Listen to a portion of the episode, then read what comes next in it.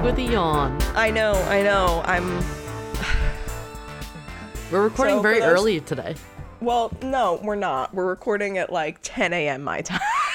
but thank you for giving me grace. It's a Sunday. Um, it's a Sunday, and it's also, if you're listening to this, Happy Spooktober. This is Crime Culture. That's Hayley. Hi. I'm Kaitlin, and the last episode we sh- I should have noted, um, was the day after my partner Michael's birthday.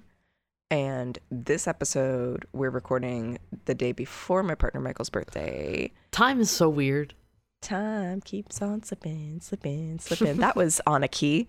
Um but yeah, so Michael has a surprise party. I'm sorry for the ASMR if you don't like that, but that's happening. And that's why I'm tired because I've been burning the candle at both ends for the sake of celebrating a 30th. It's a big one. It's it's so I hear. I, Yeah. I look forward to finding out. I had COVID for mine, so it you wasn't a big did. I know. That really Yeah, that was really messed up. That's right. We're doing something fun for for Elliot's 30th, but I can't say it on here because he edits these episodes and this is going to come out before we before his birthday, so yeah.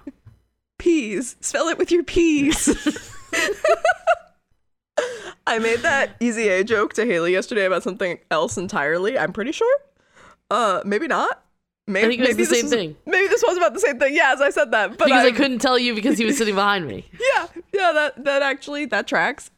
Um, but my brain is soup, so I never remember. But it's it's an oldie but a goodie. That's that's my advice for today. Is everybody just keep on quoting movies from like 2011. Perfect. That's all I want to do. Uh, what are They're we talking now. about today?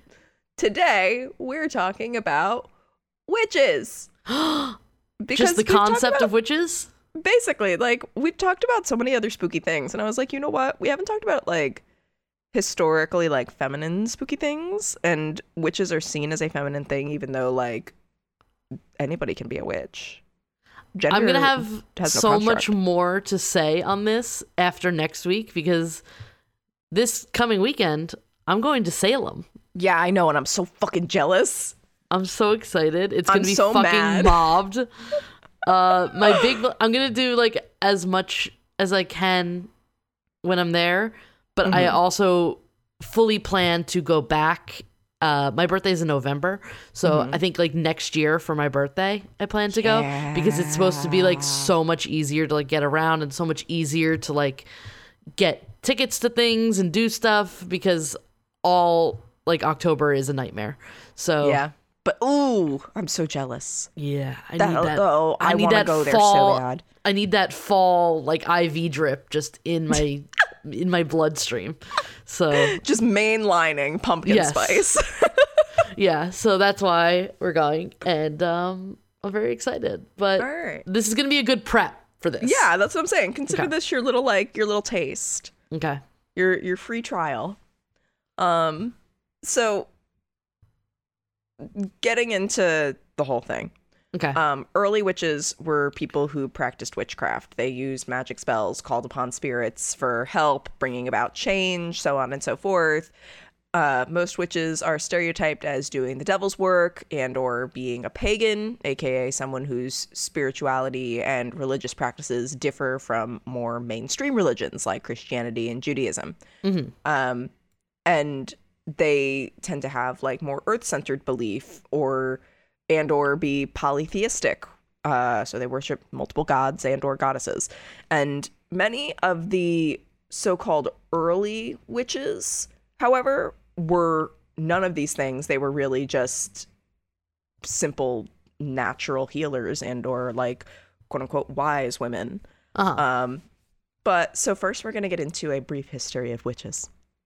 So it's unclear exactly when witches came on the historical scene, but one of the earliest records of a witch is actually in the Bible.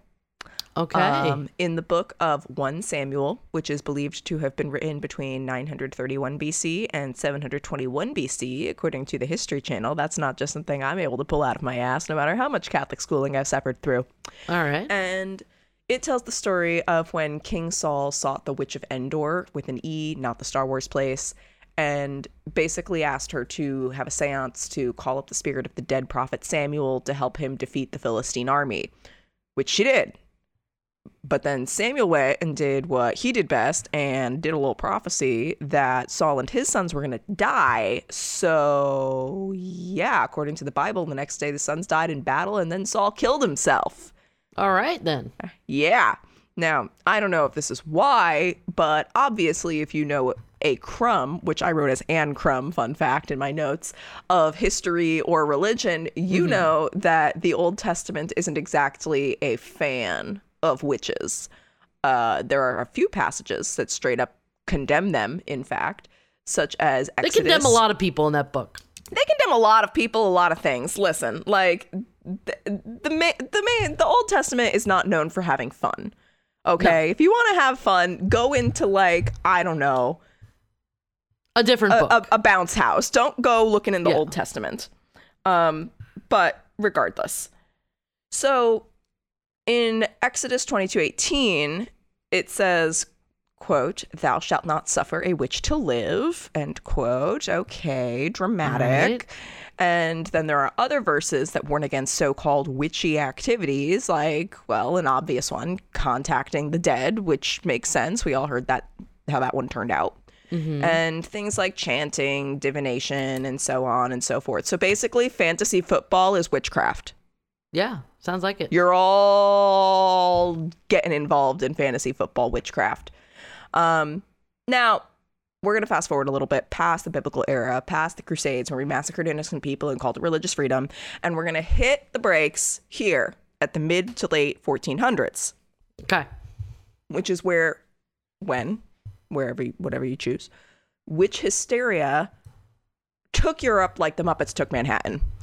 And in 1486, the publication of the book Malleus Maleficarum, usually translated as The Hammer of Witches, this is thought to be the smoking cauldron, if you will, that triggered this witch craze because it was essentially a guide on how to identify, hunt, and interrogate witches Okay.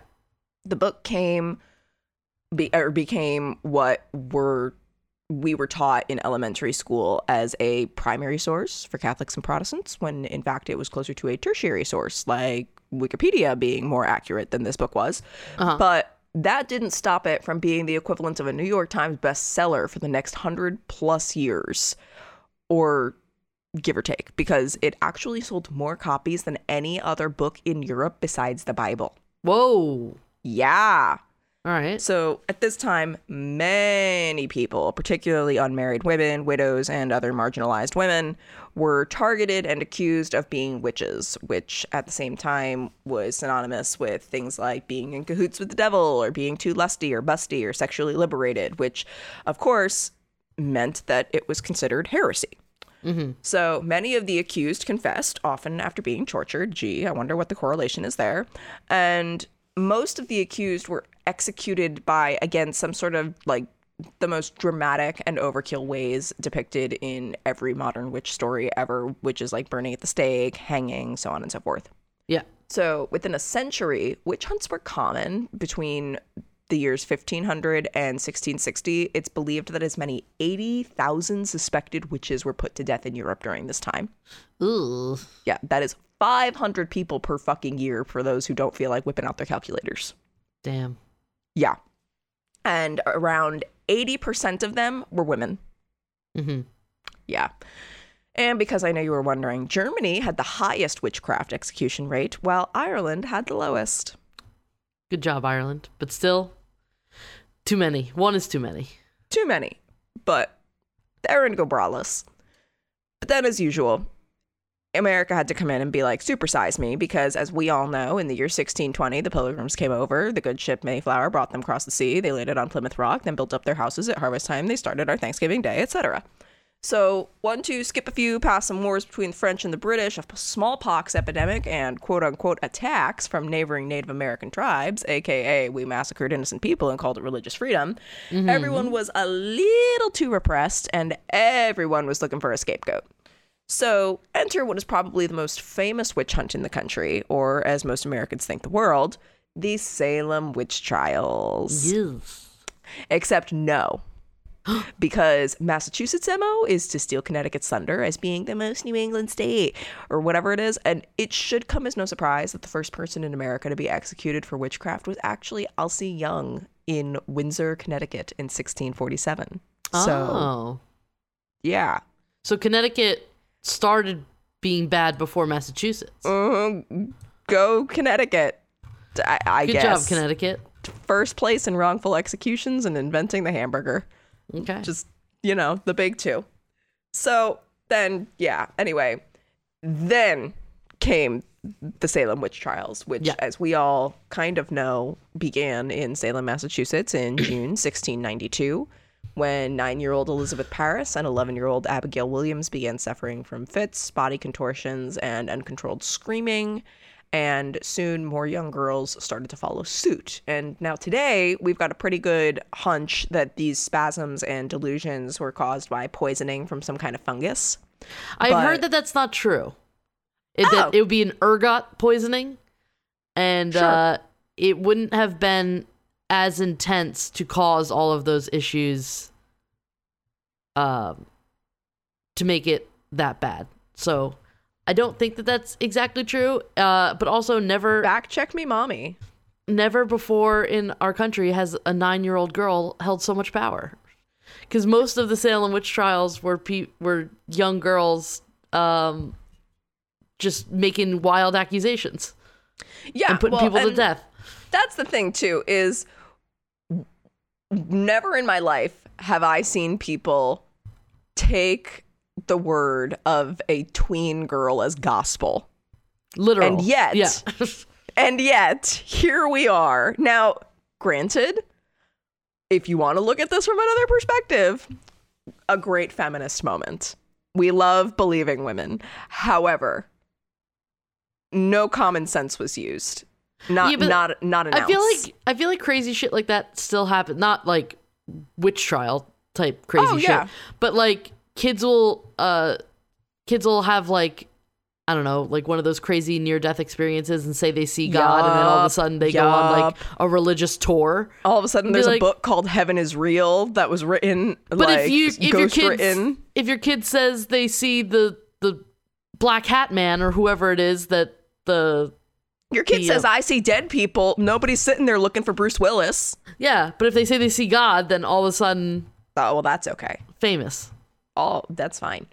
But yeah, um, so as more and more young women were affected by whatever this might be, uh, mass hysteria ensued, and soon one thing led to another, and three women were accused of witchcraft: Sarah Good, a white bitch, Sarah Osborne, another white bitch, and Tituba, an enslaved woman owned by Elizabeth Parris's father Samuel. Mm-hmm. What could go wrong? As we saw in the 1400s, Tituba, I'm sure of her own volition, with no kind of threat or duress of any kind, confessed to being a witch, but then she decided if she was going to go down, she was taking a few of these Puritans down with her and began accusing other people of using black magic. Good for her. So, yeah, you know what? Like, if you're going down, take them down with you. Fuck that noise. So, on June 10th, 1692. The only time they probably listen to her. True, honestly. Honestly. I mean, on June 10th, 1692, Bridget Bishop was the first person to be put to death when she was hanged at the Salem gallows. And ultimately, by the time that widespread momentary lapse in sanity was over in May 1693, so less than a year, Mhm. about 150 people had been accused of witchcraft. And my sources differed. 18 to 19 people had been hanged. Marzia has just jumped up on my memes. You got to get down. Ma'am. She's like, I was there.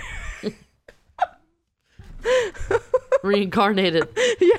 She's like, I was there. Listen. um, so 18 to 19 people had been hanged, and five people died while in custody. And one man was even pressed between heavy stones. That's how he was killed. Fuck that. I know. Uh, Tituba, however, survived. Although Wow. she was stuck in prison for a year since Samuel Parris refused to pay her jail fees. Bitch. Big dick swinger over here. And eventually, somebody purchased her from the prison for the price of her jail, jail fees in 1693. But after this, her fate remains unknown. Wow. Wow. Yeah. All right. So, meanwhile, Connecticut really did say we were the first and we're going to be the last because its final trial didn't take place until 1697, by which point 46 people had been accused of witchcraft and 11 had been put to death. Hmm. Not as many, but they didn't stop until 1697, which is like mm, not great. Yeah. Meanwhile, in Virginia, which isn't New England, we're not counting it, people were actually saner at the time and said, Miss me with that witch trial bullshit. I know. Uh, Man, like these things, something How the tides have changed. I know. In fact, even though there were about 24 ish witch trials, mostly women, uh, between 1626 and 1730, so just under 100 years, none of the accused were executed, and a law was even passed in 1655 in lower Norfolk County that criminalized falsely accusing someone of witchcraft. So, yeah, pretty, pretty based. However, Virginia was home to one of the most famous witches in American history. If you don't know her name, you probably know her story Grace Sherwood. I do not know the name. Okay, so I don't know why, but Grace, yes, was that you? Apparently, my cat was Grace Sherwood. I think we're learning about your cat's We're past learning lives a lot right about here. her today. Yes. Um. So I don't know why, but Grace's neighbors were on one, and they started accusing her of killing their pigs and hexing their cotton, which like weird. Okay. Maybe you're just bad farmers. Yeah, totally normal things to accuse your neighbor of. Definitely not on you. And then there's more and more accusations coming through. So Grace was finally put on trial in 1706. And it was the events of this trial that are what make her so well known because the court decided to test whether or not she was a witch by tying up her arms and legs and throwing her into a body of water under the impression that if she sank, she was innocent, and if she floated, she was guilty because it was 1706 and therefore we were stupid and still believed in the humors and didn't know that our bodies are like 98% water. Okay. This is So- dumb. Yes, not to mention, like, think about this for a second. So either you live, but you're convicted of being a witch, Or you or die you're proven like, innocent, but you're "Aw, proven dead. damn." Bro. Yeah, Yeah. yeah, yeah. So yeah, what kind of fuck kind of lose lose situation that we got here? So good news is Grace made like a 2010s Tumblr millennial and was like, I refuse to sink. But the bad news is because she floated, she was convicted of being a witch and sent to prison for eight years. Okay. I mean, Not being in prison for eight years is better than dying. I mean, It's not ideal, clearly. not ideal But not ideal but not fair no, Um, definitely not. but finally what put an end to all this madness was actually a satirical article allegedly written by the man the myth the inventor of the catheter benjamin franklin Okay. and it was written about you thought i was going to say electricity didn't you um, I didn't know who you were talking about, so I had no expectations. um he allegedly wrote an article about a witch trial in New Jersey and published it in the Pennsylvania Gazette in 1730. The article was real. The author is allegedly him. Okay. So after basically being like, "Do y'all hear yourselves and how ridiculous you sound?" the witch mania finally died down, and laws were passed to help protect people from being wrongly accused and convicted. Okay. And as we all know, witches became more PC in the US after Halloween got to be so popular. Starting in the mid to late 1800s, witches were among the most popular Halloween costumes, as we discussed in episode 259 on the history of Halloween costumes Yes. last Spooktober. I'm also gonna was- like interject real quick. Yeah, baby. This is a big yada yada yada over the Salem witch trials. Oh, there's absolutely. so there's so we're much just more. getting yes, yeah, we're, we're, getting. just talking about was a brief witches and- history. Yes, uh, we're just Yes. talking about witches in general. We may pop Yes. back to the like a deep dive on Salem. Yeah. Uh, a live episode in Salem, babe, babe. You can don't. never. I'm getting, I'm getting goosebumps. Stop it. We're already Um, planning. In Absolutely magical. Um, are we? Can we do a meetup in Salem? That's what I'm saying. Anybody who can get Are to we? Salem for my birthday next year, let's go. Hold the fucking phone. I'll hang Um, out with anybody. If anybody wants to meet up in Salem, I'll fucking hang out with people. I don't give a shit. This That'd be cool. This, is- this could be a great idea or a terrible one, and I'm going with the s- the first one. Mm-hmm. I was like the former, the latter. I don't know. Um. So, yeah. Uh, in episode 259, the history of Halloween costumes last October. Um, it was the first commercially produced Halloween costume. Was the witch costume. Mm-hmm. Um, and then by the mid 20th century, we saw an even more positive revival of the term witch through the Wiccan movement in the US and the UK, which went on to spread into many feminist and quote unquote goddess consciousness movements. But you see, Wiccans are like the rectangles t- of witches, okay? Okay. All Wiccans are witches, but not all witches are Wiccans. Okay. Okay. So, according to Dr. Helen A. Berger, PhD, affiliated scholar at Brandeis University Women's Studies Research Center, Wicca, is a type of pagan religion, Mhm. quote, in which magic is part of the practice, end quote. And she told today, quote, Wicca is a religion whose beginnings go back to the UK in the 1930s. There is a ritual calendar of the eight sabbats that denote the beginning and height of each season, end quote. And this brings us to the types of witches. Yay. Because in 2023, which I want you to know, I was experiencing things when I wrote this, when I was writing part of this outline. Okay. Um, and I wrote 2022 because at that moment I genuinely thought that we were still in 2022. Yeah. I also uh, read a, a tweet or something recently that said um, 2019 was almost five years ago, and my brain short circuited. So time is a construct, no, no, I don't believe in that. right? Um, yeah, no. Mm-mm. I Um, don't like it. But yeah, today, whatever that is, there are many, many, many different types of witches. Um, if you're on TikTok, if you scroll through WitchTok, it'll show you all kinds of of shit from like traditional rituals to spell jars to like a more like affirmational sort of thing, wellness, all kinds of every everybody's doing the witch thing. Okay. Um, Alex Mar, a journalist, witch, and author of the book Witches in America, told the Today Show, quote, in general, when people talk about witchcraft as we see it in horror films or supernatural TV series, which often doesn't really bear much resemblance to the practice of witchcraft around this country, most of the time, when people are talking about actual practicing witches today, what they're really talking about are pagans. Not every pagan will call themselves a witch, but a lot of them do work with different kinds of rituals and spells. End quote. Okay. But there are some who do identify as witches, and we will go through them now. Mm-hmm. This is not all of them. This is just some of them. Okay. So first off, we're going to start with small, minimum, just the first stuff. Okay. Baby witches.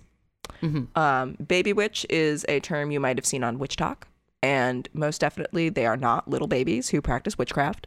They are just beginner witches. They may start out following a certain doctrine and then over time experiment with other ones. They they're just trying to find their scene and eventually they grow up to be little adult witches and then these adult witches can branch off into a variety of types including coven-based witches who Okay. operate as part of a wider group of witches. They tend to focus more on ceremonial and ritualistic magic. Sometimes they're led by high priestesses, other times they're led by Anjelica Huston or Anne Hathaway. But what matters is they come together to combine their magical powers and create stronger, bigger spells using their skills and their strengths and whatnot. Mm-hmm. And this can be to manifest outcomes for the group, for individuals, for like a big ol' situation, which we'll get into. Then we have solitary witches. Just as there are witches who prefer to operate in a coven, there are witches who prefer to work alone.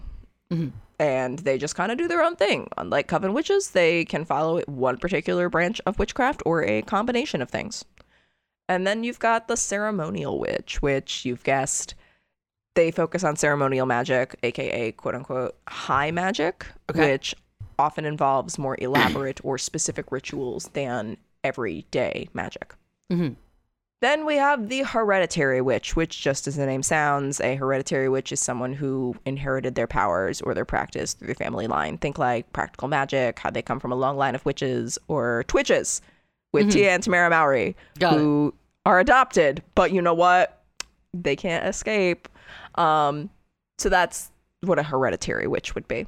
And then next up, we've got a folk witch, which is similar to a hereditary witch. They practice folk magic, which is pra- passed down through their family or through their local community. And they typically focus on the history and the origin of a practice. And they might work with plants and objects that are native to their location. Okay. Then we have cosmic witches who are drawn to the sky. They're all about astrology, astronomy, lunar energies, and moon cycle, spells that are amplified by or protect against celestial events. Um, if you're on TikTok and you see those things that are like, now is a great time to like, the it's it's going to be a new moon and now is a great time to do xyz that's kind of where the cosmic witch thing comes in. Uh, they're the ones that know all the star signs. They're breaking down your birth chart for you because you don't understand it and people have explained it many times in bars but you still don't really understand it. And they it, it's more than just telling you what it means to have like your moon in aquarius or whatever and how geminis are manipulative and libras are fiercely loyal they enjoy analyzing the complexities of the universe and actively using their knowledge to change energies. Okay. So, next up, we've got crystal witches, which they feel deep connections to the power of different natural physical objects like crystals, gems, rocks, and stones, and use them to manifest or amplify or attract different situations and outcomes. Think like seeing auras, feeling vibrations and energies, being attracted to shiny things, mm-hmm. so on and so forth. Next up, we've got the Grey Witch, because you've probably already heard of white witches and black witches, which is not to do with skin color. It's about the type of magic that they are said to practice. Mm-hmm. Grey witches straddle the divide between lighter and darker magic, and they basically use whatever is better for the situation.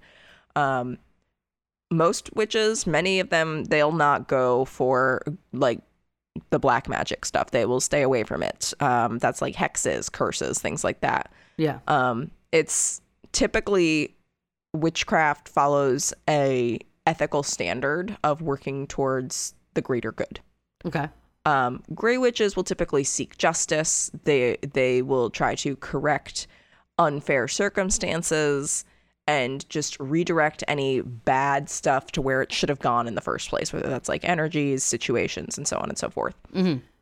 They'll often call on unseen spirit presences to help with this stuff. Um, so if you feel like you're fighting a bigger evil in the world, or if you're drawn to the darker arts, that's more what that means in terms of being a gray witch. Uh. So then we've got green witches. We've got a rainbow of witches. And they're all about nature and nurture and healing. And they draw their power and their rituals and the things that they use in their rituals from the earth. And Okay. like, you know, like the great outdoors plants, flowers, herbs, all of that as like a primary source of spell ingredients, ritual content, and whatnot. Mhm. Um, and green witches, above everything else, all witches, all witches respect nature, but green witches are like, yeah, no, nature's, Nature's my, my, yeah. Nature's Yeah. my my thing. Nature's my thing. Um, and they have a gift for healing, for soothing. They enjoy gardening, uh, tending to plants and herbs. They're they're basically living in a greenhouse, like, and that's that's a green witch. Now, plant witches are like green witches. They also work with plants, obviously. It's in the name. But their practice is more rooted in connecting with nature. I love myself. um, uh, past me was really looking out. She italicized and everything. Um, Perfect. they might study the history or cultural associations or traditions of different plants and herbs while using them for rituals, potions, and spells. So, like, Okay. oh, like it's there's that one line in Practical Magic, my favorite Halloween movie, in case anybody didn't know. Um, like you plant lavender for luck, you plant rosemary at your garden gate, you do you do this, that, and the other thing. Yeah. Like that's very plant witchy type stuff. Then we have hedge witches, which do not manage hedge funds, as the name might suggest, uh, but instead they're very similar to a green witch, but not so solely focused on nature. Okay. Um, they're a solitary witch. They typically work alone. They don't adhere to any strict dogma in terms of like religion, spiritualism, and so on.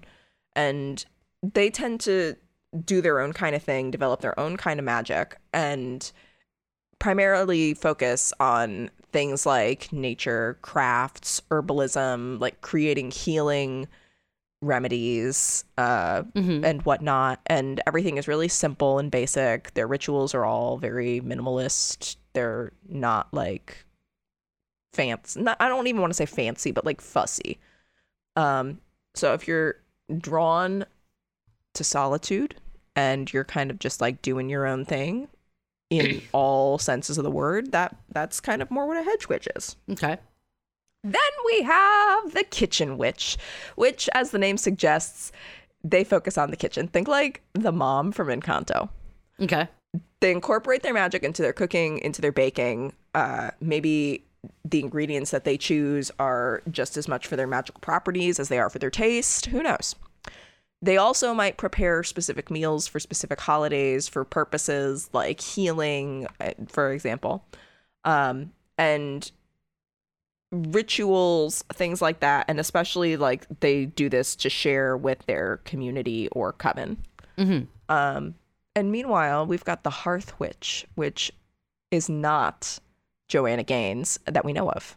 Um, Could they be. focus on the home. Could be, honestly, because could be a, a Hearth Witch is another broader term. Like, could be a kitchen witch, could be a green witch. They just they focus on objects and rituals that are used around the home, like ritual cleaning, candle Okay. magic, uh, herbalism, and things like that.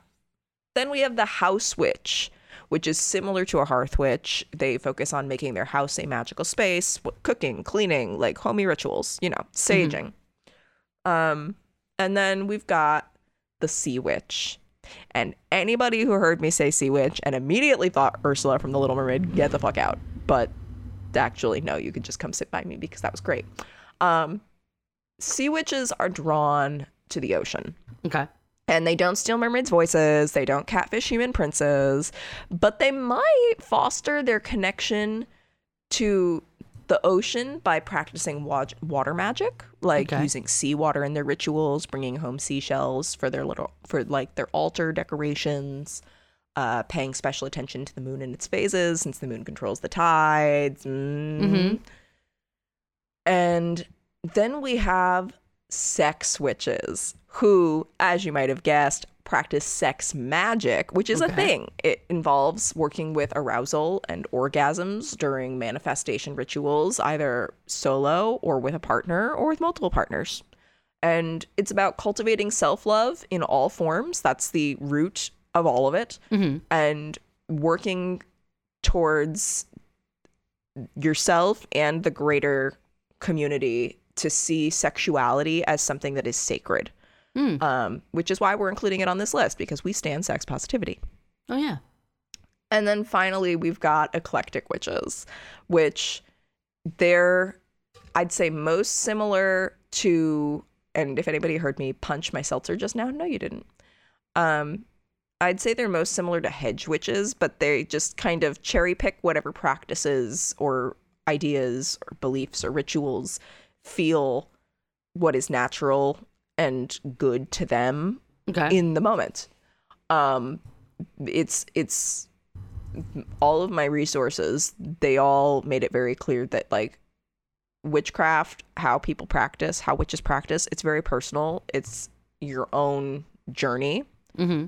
Um, and so baby witches might start out as eclectic witches, but they might stay that way.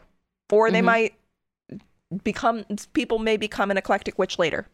Um, but eclectic witch is kind of just like the catch-all. Like, Okay. okay, I do this, but I don't do this, and blah blah blah. Just dabble in a little Um, bit of everything. Exactly, a little dabble do. So next up, we've got famous witches, and I had a brain blast last night. So here's what we're gonna do. Okay. I'm gonna name a witch, Okay. or am I? You're Mhm. gonna tell me if this person is a witch or not, Okay. and then I'll give you a little background. All right. Let's see how I do. All right, I love this. Mostly for me, but that's okay. I didn't know there was going to be a quiz. I would have prepared. I didn't know there was gonna be a quiz. I had this idea at like 2:45 Incredible. when all the best ideas happen. yeah. We're gonna start off easy. Don't worry, it's okay. Okay. Grigory Rasputin. Ooh. Yeah. Yeah, he's a witch. All right, final answer. Uh from what uh, from the little bit of knowledge I have of him, yeah, sure. Yeah, he sure the fuck thought he was. All right. Uh, yeah, Rasputin was more than just Russia's greatest love machine. Uh, he was a they removed his penis. They did. We're gonna get to that. We're gonna get to that. Um, he was a mystic, um, also a close friend and advisor to Tsar Nicholas Romanov and his family, the Anastasia family, as Yep. you all know.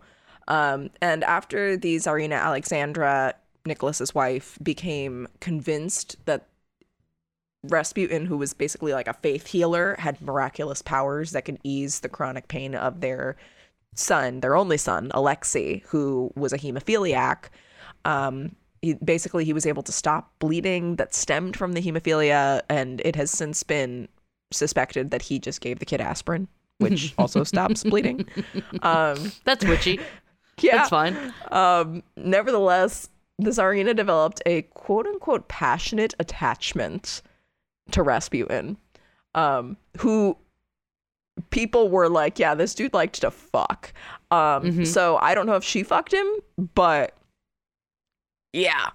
Uh, she became very attached, and then the whole family became very attached because Alexei was, you know, like that kid gets a paper cut and it's over. Yeah. Um, so, according to historian Marc Ferro, um, he quickly rose to prominence and became a major figure in Russian politics, which would have been great if he wasn't an accused rapist and such an egomaniac that he apparently once called himself, quote unquote, Christ in miniature. Oh, okay. Mm, we love a humble man. So his influence among high ranking officials continued to grow until concerns over just how much influence he had over the Romanovs, particularly in some cases Alex- uh, Alexandra, um, but then therefore the entire Russian Empire led to an attempt on his life in 1914. Mm-hmm.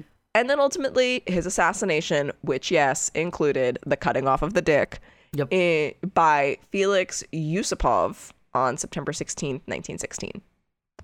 Um, and so, yeah, but he was technically a witch.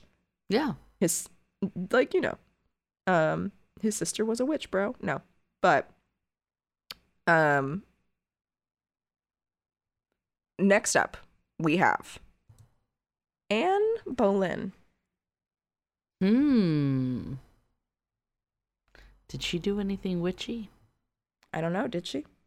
I don't remember. I'm so bad at history stuff. I'm gonna say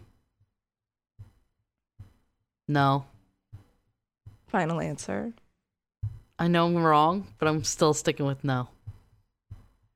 You actually are not wrong, though everybody else would have disagreed with you back in the 1500s. Oh shit. Um, so, as we all know from the musical Six and no other reason, maybe the other Boleyn girl, um, Henry VIII's second wife was Anne Boleyn. Mhm. And when Anne gave birth to a daughter and then a stillborn son, King Man Baby got all butthurt and began to claim first that he had been cursed, and then that Anne had actually seduced him using sortilege, aka sorcery, witchcraft, and so on. okay. However, despite this very original excuse, um, he made a lot of waves when he divorced his first wife, Catherine of Aragon. Um, she was divorced, as you may remember from school, because she couldn't provide him with a male heir, and he really wanted a male heir. Um, so, because of this, he made a lot of waves when he basically created his own church. And Anne, understandably, had a bunch of enemies as a result of him divorcing his first wife and marrying her uh, after, because we'd rather blame the woman than hold a man accountable. Yeah. And they were really quick to pile on once these accusations started, and they claimed she had witches' marks like moles, that she had a six, sixth finger on one hand. That's probably And- pretty easy to debunk, but sure. I know, right? But she, so she was never formally charged with witchcraft, but the accusations fucked with her reputation and contributed to her ultimate execution on May 19th, 1536. Hmm.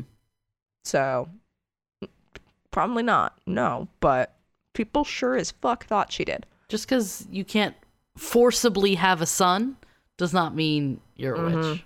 Mm-hmm. Um, next up, I'm so excited. Oh no. Yeah, I, I didn't realize I forgot this was on there, and I'm like, oh, she's gonna step in it. Beyonce. Yeah, Beyonce's a witch. All right, final answer. Yeah. Even if you say no, she is. Yeah, as far as we know, she is not. She has never confirmed that she is a witch. However, Mm. in 2018, Beyonce's former drummer, Kimberly Thompson, filed a restraining order against her Ooh. after she accused Beyonce of practicing, quote, extreme witchcraft and dark magic, end quote, according to The Blast. And she also accused Beyonce of casting, quote, magic spells of molestation, end Whoa, quote, okay. and cursing her pet kitten to attack her, Oh. resulting in the eventual death of said kitten. Oh no. Sorry. I know. Oh. Um, You would never yeah, curse a familiar. I know. Hell, it's Beyonce. She wouldn't do that. J- j- fucking Jay Z would no, No, longer be here. I don't know if she's doing molestation magic, but she's doing something. She's she's got something behind those eyes. She's a witch. She's she's a powerful woman. She's a witch. Um, all right. Next up, we have David Bowie. yes. Yes. Yeah. Final answer. Yeah. I loved what was going on with his eyes. I know he had like some something wrong with one He of his eyes. he got punched in the face. And that what one of his pupils? Yeah, that's what happened. He got into a bar fight, oh shit! And didn't know that. and one of his pupils was permanently Dilated, right? yeah, like that. Whatever. The, I, I I think that's the word. Yeah. Um, I mean, I'm sure that like screws up your vision or something, but like it looked pretty cool for a rock star. yeah, it looked cool, and it like fit in with his whole shtick. He he had like different eras, kind of like uh Tyler the Creator. Yeah. Um, but yeah, so Bowie apparently always had a fascinating, uh, fascinating, um, a fascination with UFOs and occult magic. But his ex-wife, now ex-wife, uh, Angie Bowie, wrote in her 1993 memoir "Backstage Passes: Life on the Wild Side."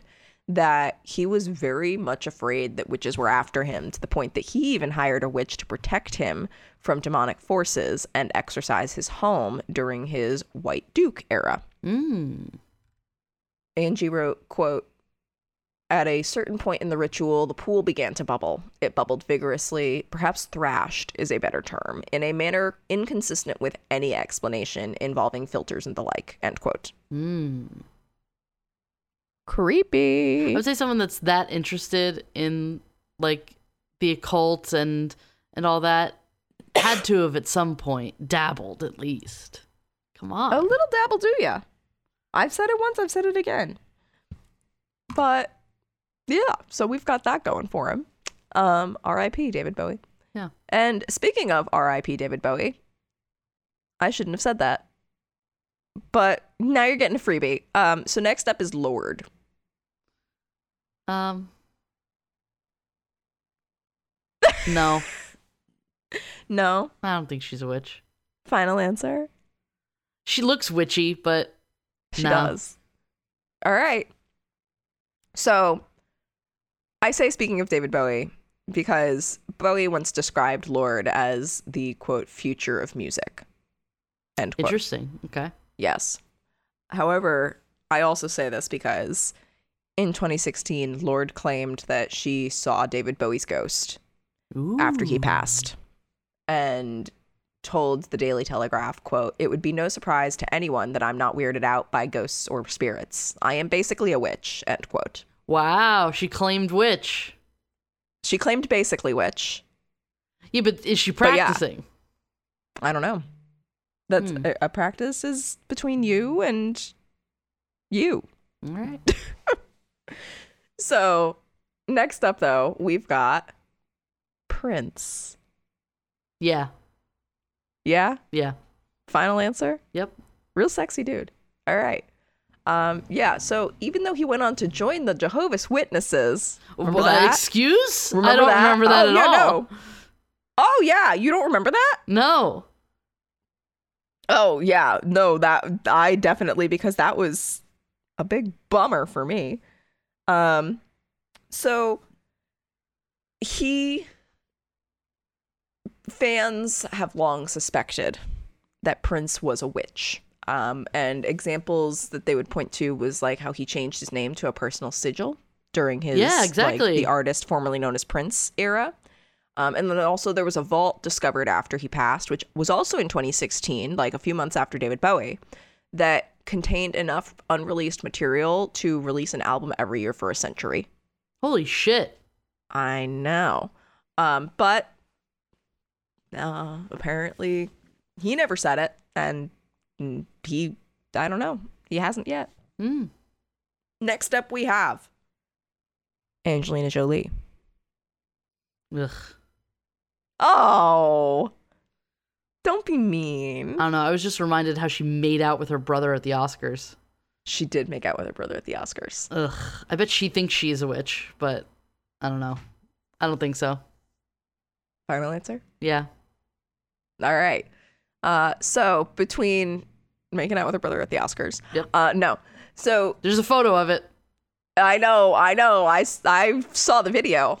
Um, so she would she did things besides that. She exchanged vials of blood with her ex Billy Bob Oh, Thornton to wear around their necks without ever taking them off. I Uh, some of her that one. tattoos are said to be Buddhist or Tibetan spells. Um, she played Maleficent. Yep. you know, that witch. Um, so fans have long speculated that Angelina Jolie is a witch, but she has never said whether or not she identifies Okay. as a witch.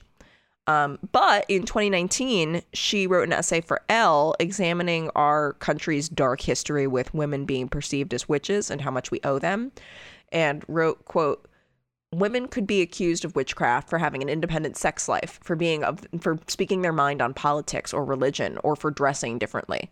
Had I lived in earlier times, I would have been burnt at the stake many times over for simply being myself." End quote. Mm. So jur- she's she's still alive, so the jury is still out. Yeah.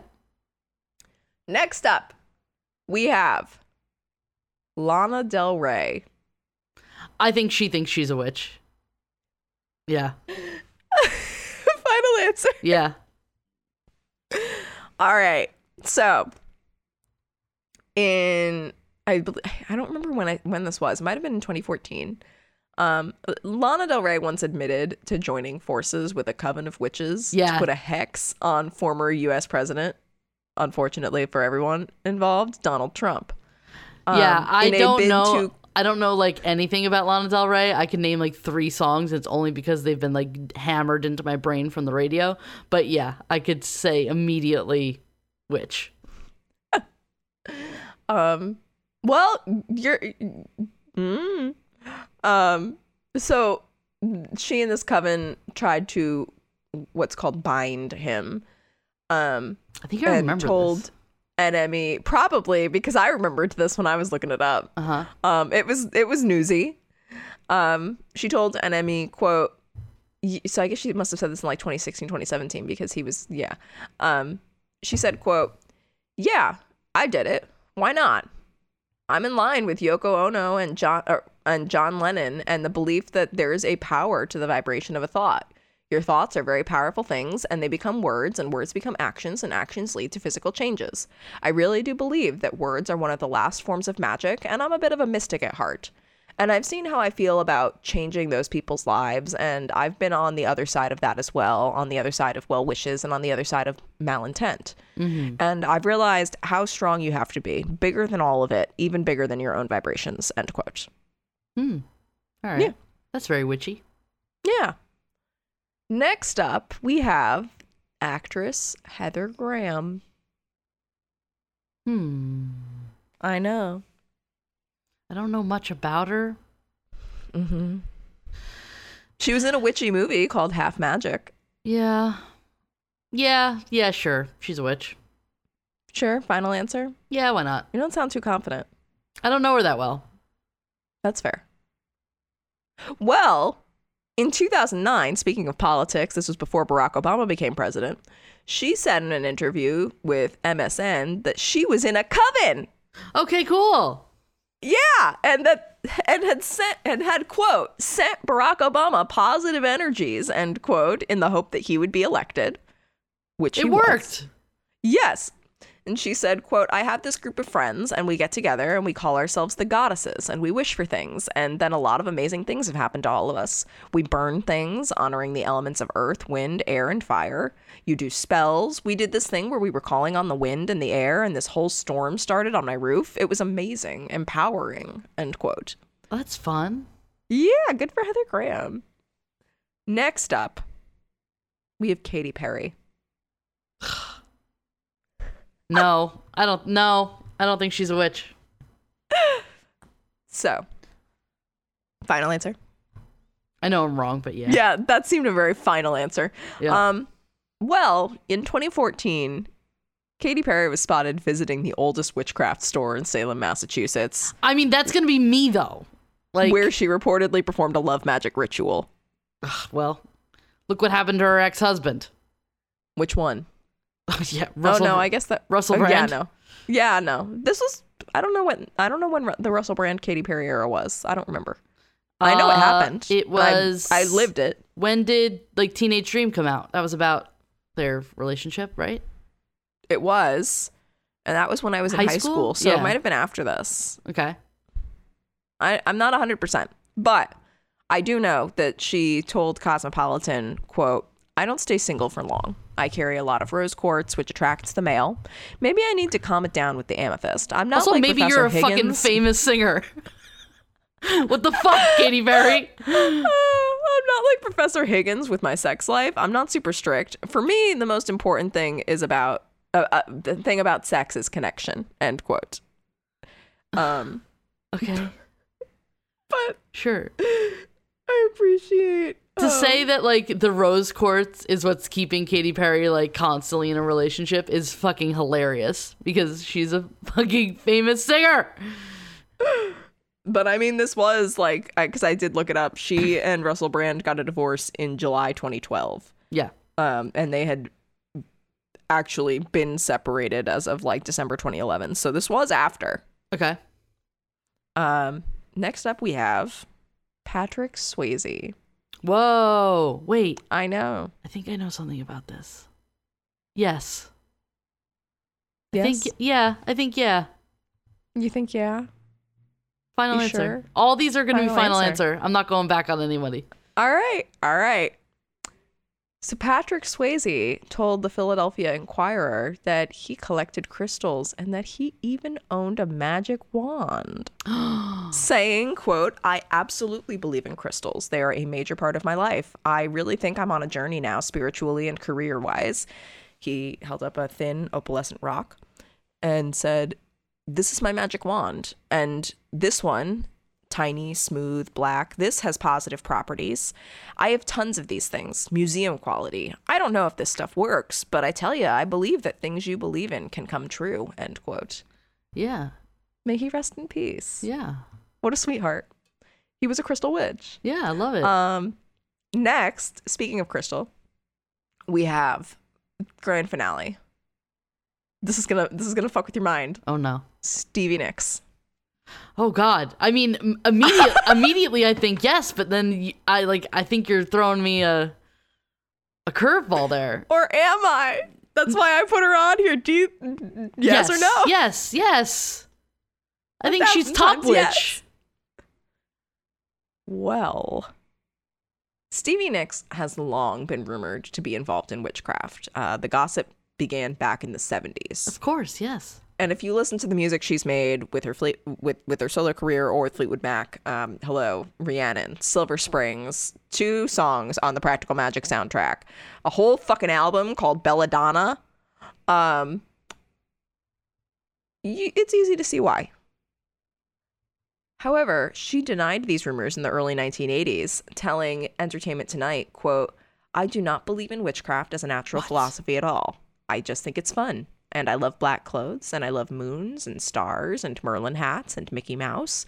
But no, I do not believe in that side of it at all. End quote. You might not believe in witchcraft, but witchcraft believes in you, Stevie Nicks. Well, she has continued to deny being a practicing witch, but she has admitted she, like, since then, that she has a high regard for witchcraft. Um, in an interview magazine profile, she said, quote, a long, long time ago, I decided I was going to have a kind of mystical presence. So I made my clothes, my boots, my hair, and my whole being go with that. But it wasn't something I just made up at that point. It's the way I've always been. I've always believed in good witches, not bad witches, and fairies and angels. End quote. And then she also told VH1 Hollywood and Vinyl in 1998, quote, I totally believe in magic because my life, I think, has been very magic and magical things have come true for me after time after time and time after time after time, end quote. Hmm. Nevertheless, she says she's not a witch, but she did appear on season three of American Horror Story Coven as a white witch version of herself. Yeah. Yeah. But yeah, that's that's witches. That's not that's we're not done, but that's those are some people. Okay. Um, we are gonna get into really quick the pop culture side of this, Of course. which is IGN did the top ten movies. This was in 2022, not in 2023. Okay.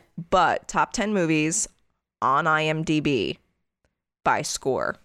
And I decided to go with that one solely out Is this of another uh, quiz? No, it is not. Can I'm just I going to read can I name a bunch of them and see if they're on the list? You know what? Yeah. Yeah, let's do that. Okay. How many movies are on the list? Hayley's really into the like quizzing now. Yeah. Um there are 10. It's the top 10 from 2022. Okay. Uh, Practical Magic has to be on the list. Okay. Are you going to confirm or deny as I go? Oh, if you want me to, I can. Are they in, in any type of order, or can we just freestyle? I this? have them in order of last to first. Okay, so 10 to 1. is Practical Magic on the list? No, and I'm really bummed about it, but I understand How? from solely from I first of all, I think it was from IMDb standpoint, it was on the cusp. It was by the skin of its teeth that it didn't make it onto the list. Maybe this is just me trying to like I already don't believe this ease list. myself, but it also has a 23% on Rotten Tomatoes. I know. It got critically panned, but it has a 73% audience score with over 100,000 ratings. Even that's too low, it- though. That's still too low, but at the same time, like My sister's going to be so it- it offended. got- yeah, I was so offended when I found this out because our our jellyfin, I of course one of the first things that I had Michael put on there was practical magic, and Michael was like, "This has a twenty three percent on Rotten Tomatoes." yeah, because it like, "You pulls take all that, that, info, right? You yeah. take that back. It does." And I was like, "That's fucking bullshit." And IMDb on the People other don't know bullshit. people have taste. Um, but the critics' consensus for Practical Magic is quote Practical Magic's jarring tonal shifts sink what little potential its offbeat story may have, though Nicole Kidman and Sandra Bullock's chemistry makes a strong argument for future collaborations. End quote.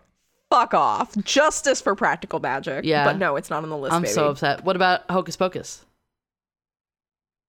It's not on the list. I'm so sorry. I'm so sorry. It's okay, not on the list. then I'm already going to fail this list because this is some bullshit. I know, I know. I don't even want to guess anymore. It's going to be some That's dumb my- shit.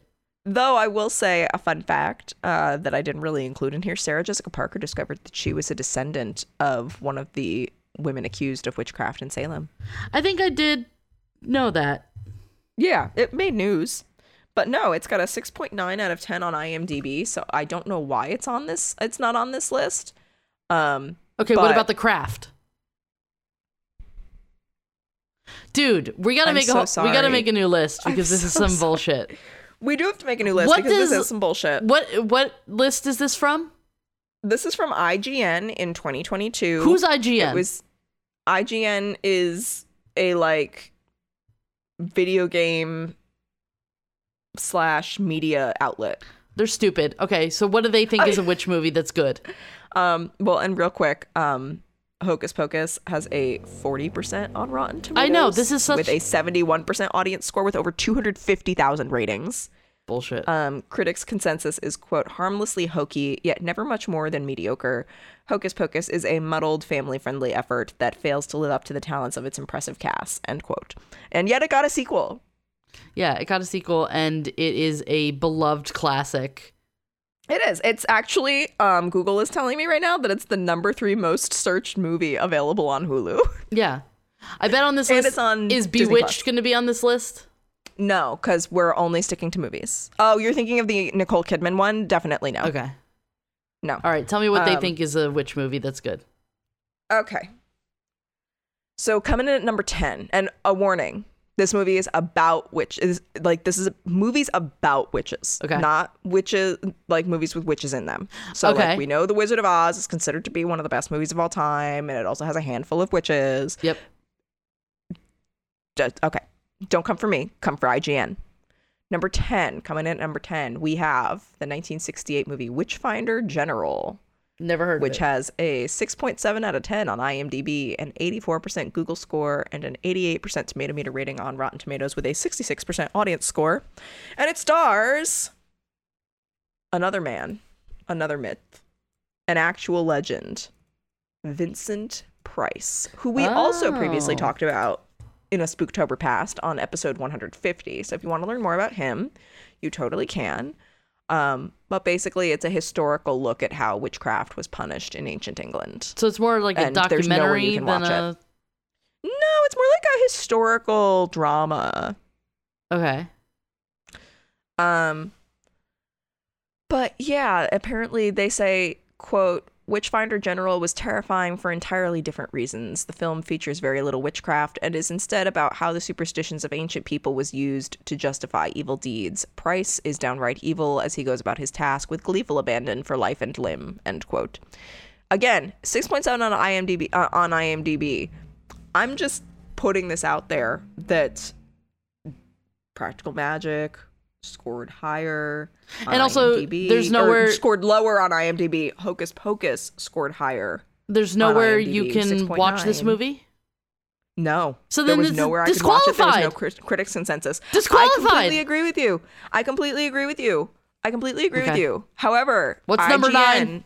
I don't make the rules. Number nine is Bell Book and Candle. Never fucking heard of it. It's a movie made in 1958 starring Oh James God. Stewart. Jimmy Stewart. You know Jimmy Stewart. Let's get some young people reviewing these Kim movies. Novak. And it also doesn't star with that.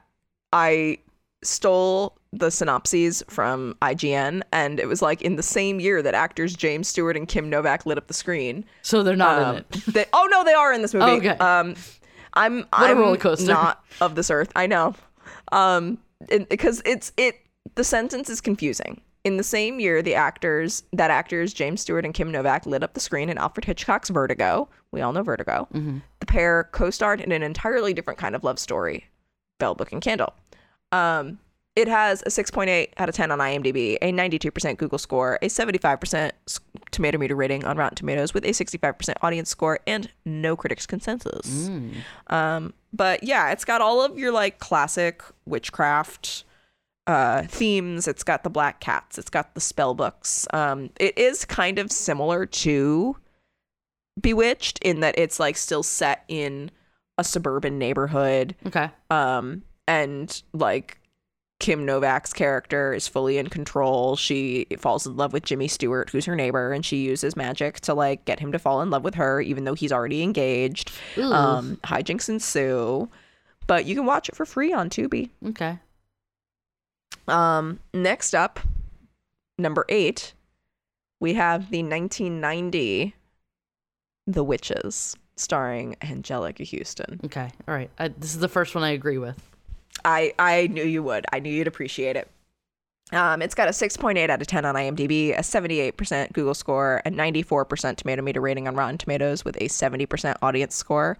And the critics' consensus quote, with a deliciously wicked performance from Anjelica Huston and imaginative puppetry by Jim Henson's Creature Shop, Nicolas Roeg's lo- dark and witty movie captures the spirit of Roald Dahl's writing like few other adaptations, end quote. And it's true. It's true. It's considered by and far to be the best Roald Dahl adaptation. Yeah. Um, and Anjelica Huston is fantastic as Miss Ernst, um, the like head witch, so to so to speak. Um, a, a little kid gets turned into a mouse. Who doesn't love that? Like that's cool to- terrifying. to, It's great. see. That's terrifying. Yeah. Jim And you Henson. can watch it on Can't get better than Jim that. Henson. Jim Henson. Um, and you can watch it on Amazon Prime. cool. And then I lied to you. Oh no. Hocus Pocus is on this list. I just forgot. Oh, okay, great. All right, I'm back on. I'm back I on board that. with this list. I can't believe I did that because I was like, this makes no sense. It's got a 6.9. Yeah. Um, it is on the list. It's got a 6.9 out of 10 on And it's number IMDb, six? 86% Google score, 40% on Rotten Tomatoes, 71 audience score.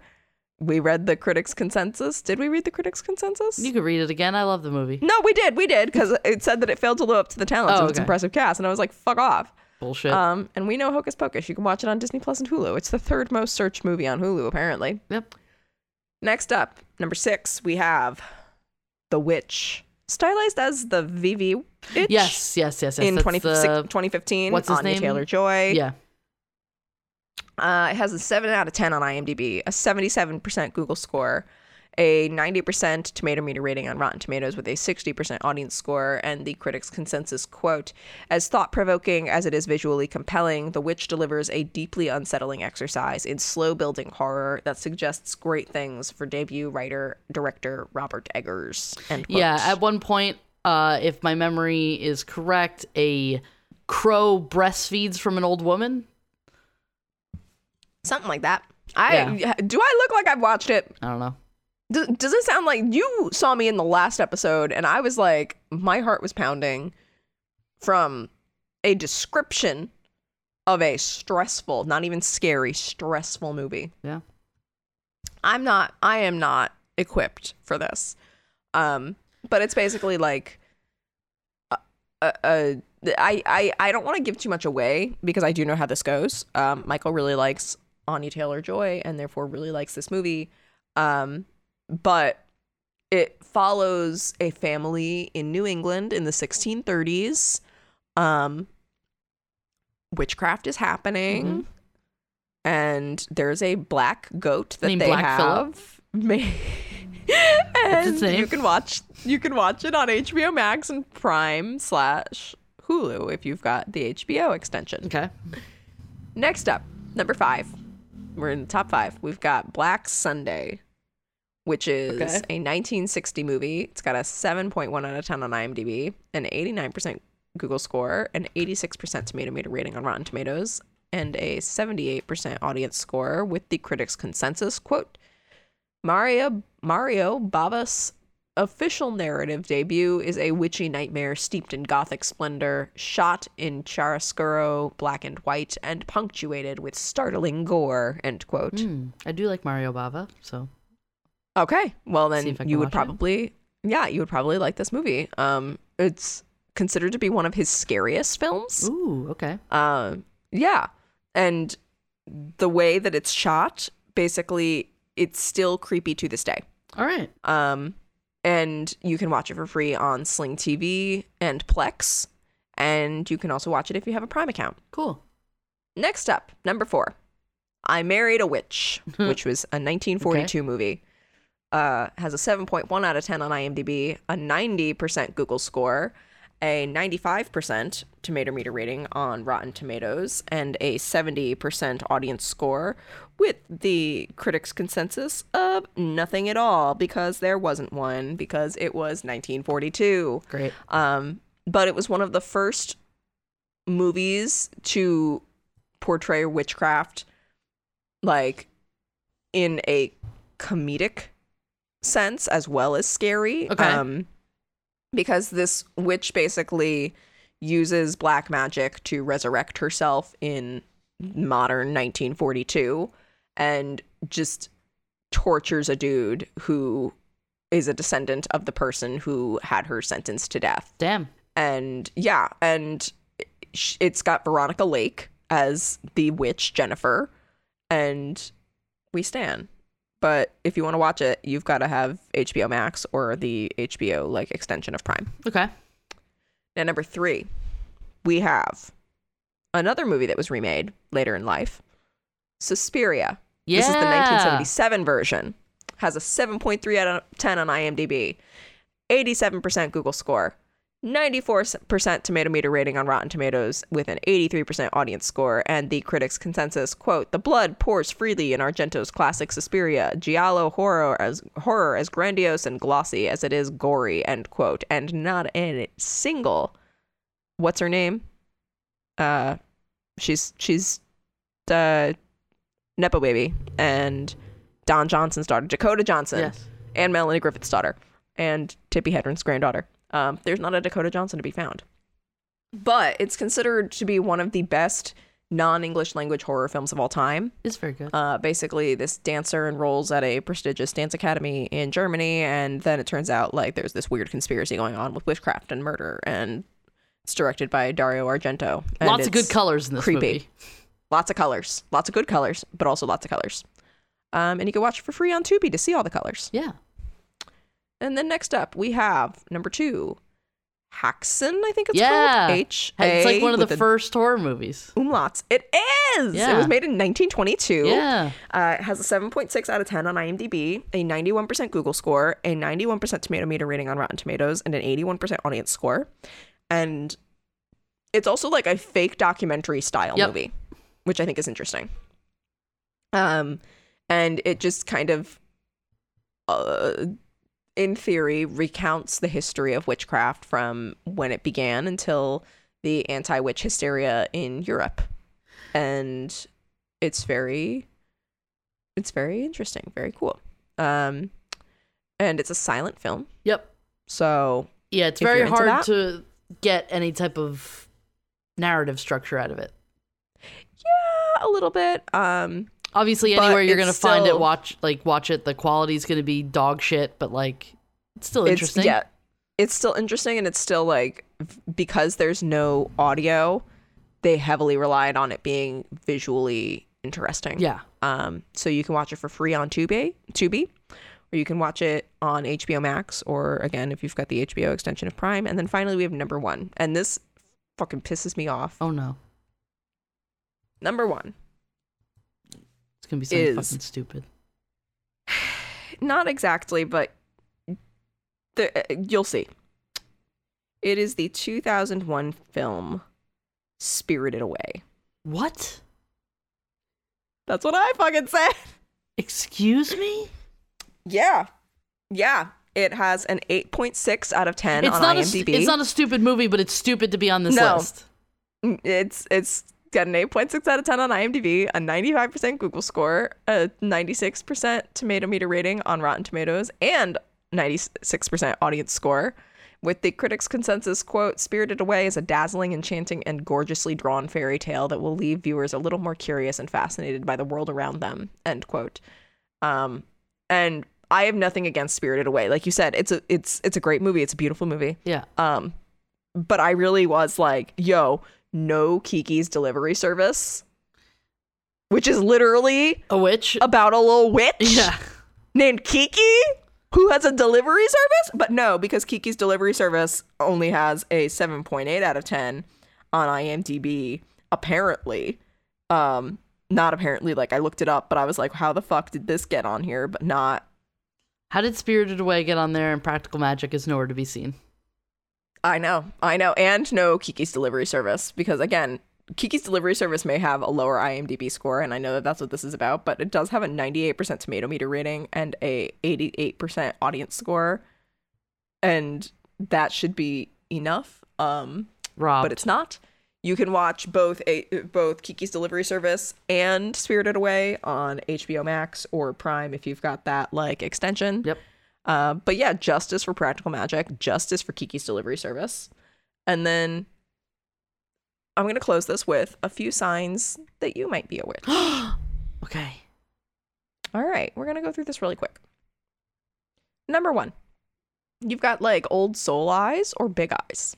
Okay. Um, as as the saying goes, the eyes are the window to the soul. So the most popular trait of witches. This is all also from um, a website that I found called otherworldlyoracle.com. Fun. Okay. Um, yes. So witches are said to reincarnate often, um, which means they're old souls dating back like centuries. And then also they're not they've got supernatural abilities. So they've got these large penetrating eyes sometimes. They either have one of these things or both.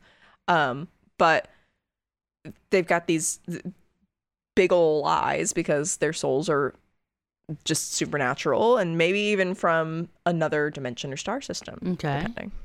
Uh, next up, we've got special special birthmarks or moles. Um, I talked about this with Anne Boleyn. They would refer to birthmarks as witch marks. Um, accused witches would, would also be searched for extra nipples, which are said to be where witches suckled their familiars, um, according to these witch hunters.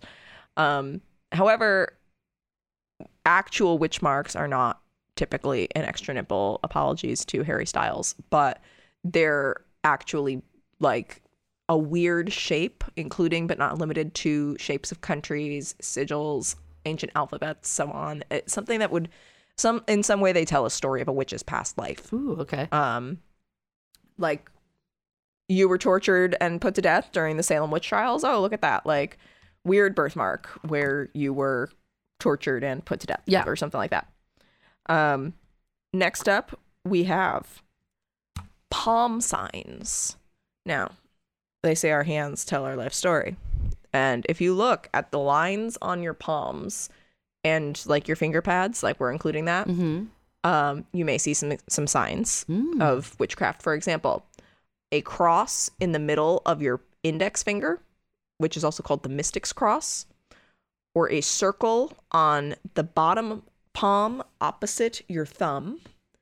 Uh, that is said to indicate either of those is said to indicate clairvoyance, which is a psychic ability that many witches are said to possess. Okay. And then there's a small circle on your palm underneath your ring and middle fingers. That indicates strong intuition. And then finally, if you've got three or more vertical lines, so up and down, not side to side, Okay.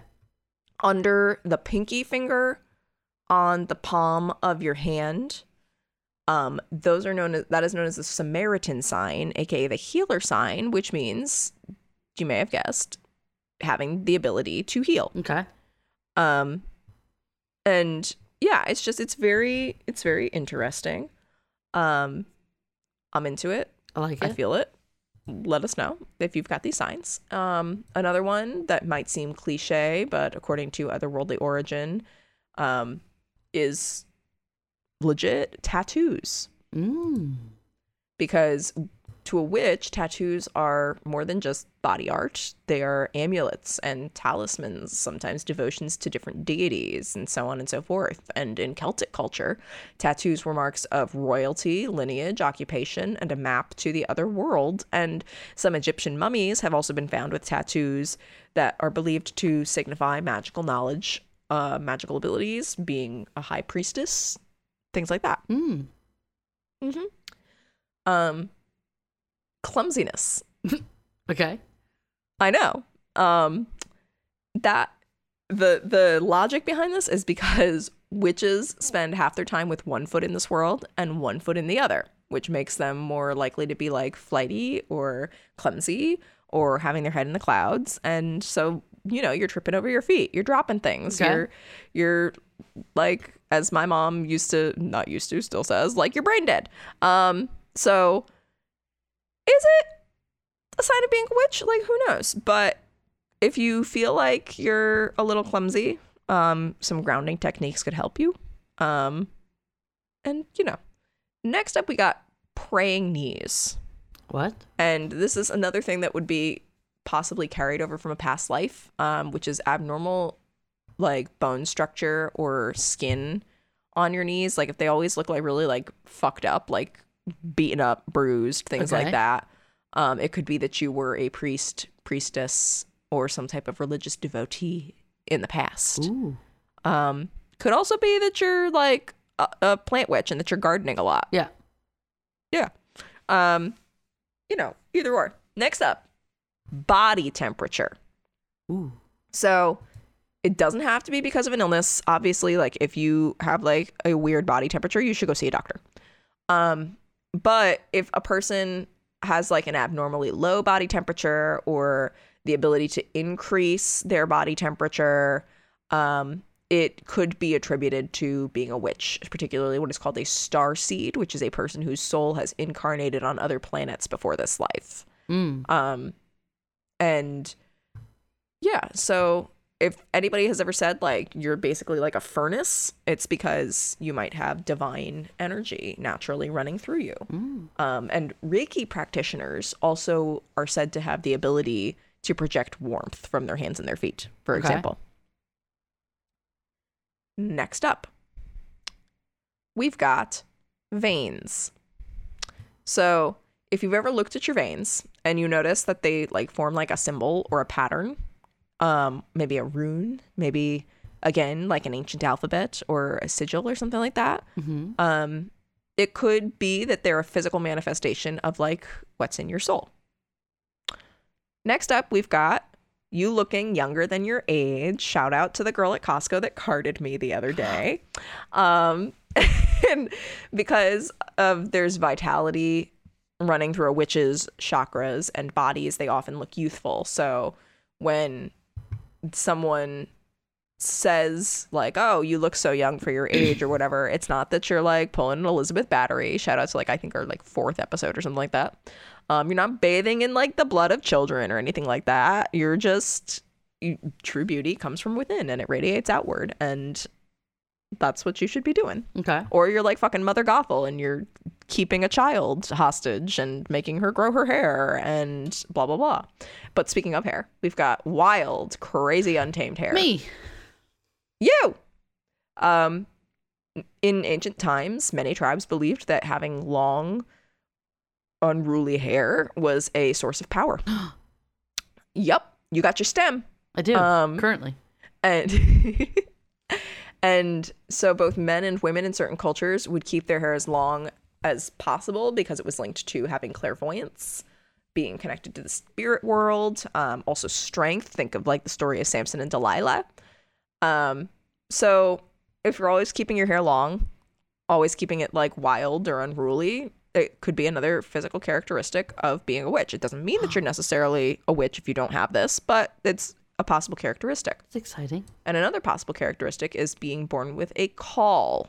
Ooh. Now, a caul is a portion of the amniotic sac that is still around the baby's head when they're born. Whoa. It is rare. Yeah. Something, uh, uh, add this to the list of things that I didn't know about childbirth that I'm like, what the fuck? Um, in some European communities, it actually meant the opposite of witchcraft, meaning that the baby would have abilities to basically like ward off witches. Um, and it also was meant to, or, or was believed to symbolize like that the people of the village would have prosperity, that their land would be very fertile and things like that. That's cool. Um, and in Romania, it was thought that a baby born with a caul was thought to become a vampire. Ooh. Next up, the only thing that we should take away from the movie Shallow Hal, um, born with a tail. Mm. So, being born with a tail, being born with any kind of extra digit, like a nipple or a, anything like that, um, is thought to be another physical characteristic of a witch. Um, and they would say that these babies born with tails, for example, were considered changelings, which are fairy babies that are exchanged for human babies. Mm. Um, and that you're from the other world, that you're elemental in origin. Um, and it, it just that you're that I don't know how to how to explain explain this. Like it's not a deformity is the point. Okay.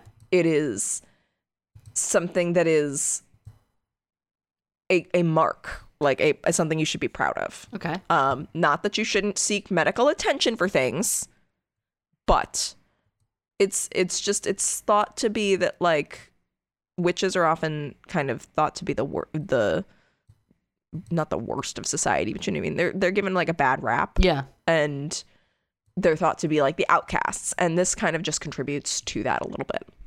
Um, speaking of which, another thing you've always heard: gingers have no souls. Mm. That's because of the whole belief in Scotland and Ireland. Uh, not that's not because of, but in Scotland and Ireland, it was believed that if you had red hair, you were a witch.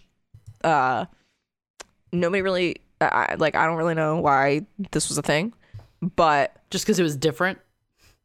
essentially essentially and and to early christians don't forget like fire equals hell equals devil um red fire you know Yeah. uh, They were Lindsay simple back Lohan, then. fire crotch everybody was simpler from like before before right now actually before right now everybody was before like a few years from now, I would say. Yeah. yeah, you know. mm. Um, but coming on up, we've got hypersensitivities. Um, and that might be like allergies if you're severely allergic to things that other people typically aren't allergic to. Um, particularly man-made things or like chemicals like alcohol, cigarette smoke, uh, certain fabrics, latex, things like that Okay. um, or sensitivity to like sounds, lights, tastes, textures of foods, aromas, um, sensations on your skin, like uh, like I said, like fabric or like certain shoes. Yeah.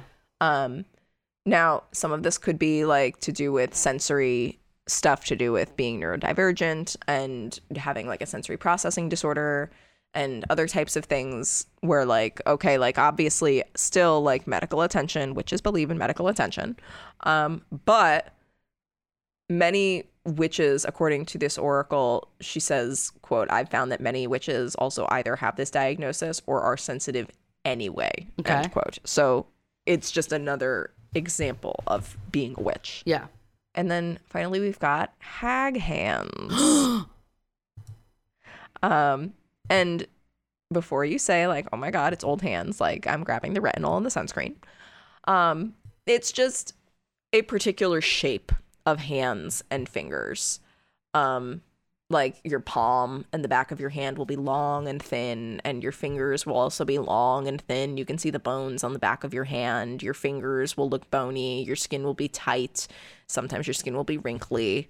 Um but like again this kind of falls into like the whole palm thing. And you can like read your palm online like you can like look up how to do it you can go to a palm reader and they can also when you see a palm reader analyze and intuit a person's finger shape and hand shape Mm.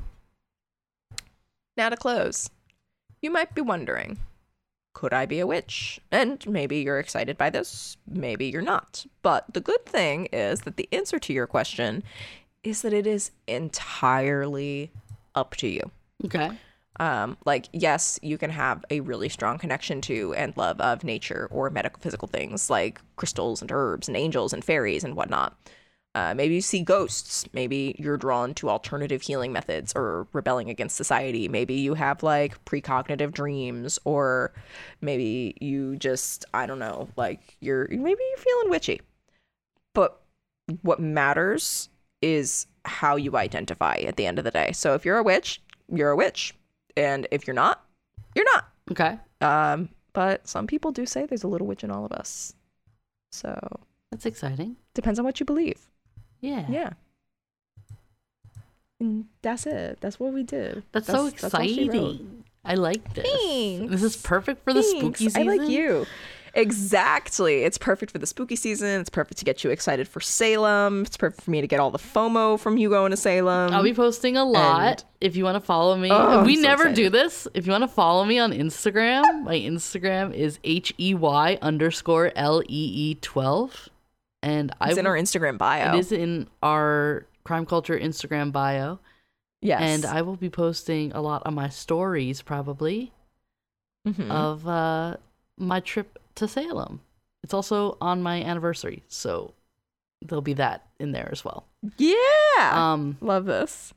Yes, it's very exciting. And uh, this is your second episode of the week for Spooktober. As a reminder, we do two episodes a week, Tuesdays and Thursdays, and that is throughout the entire month of October.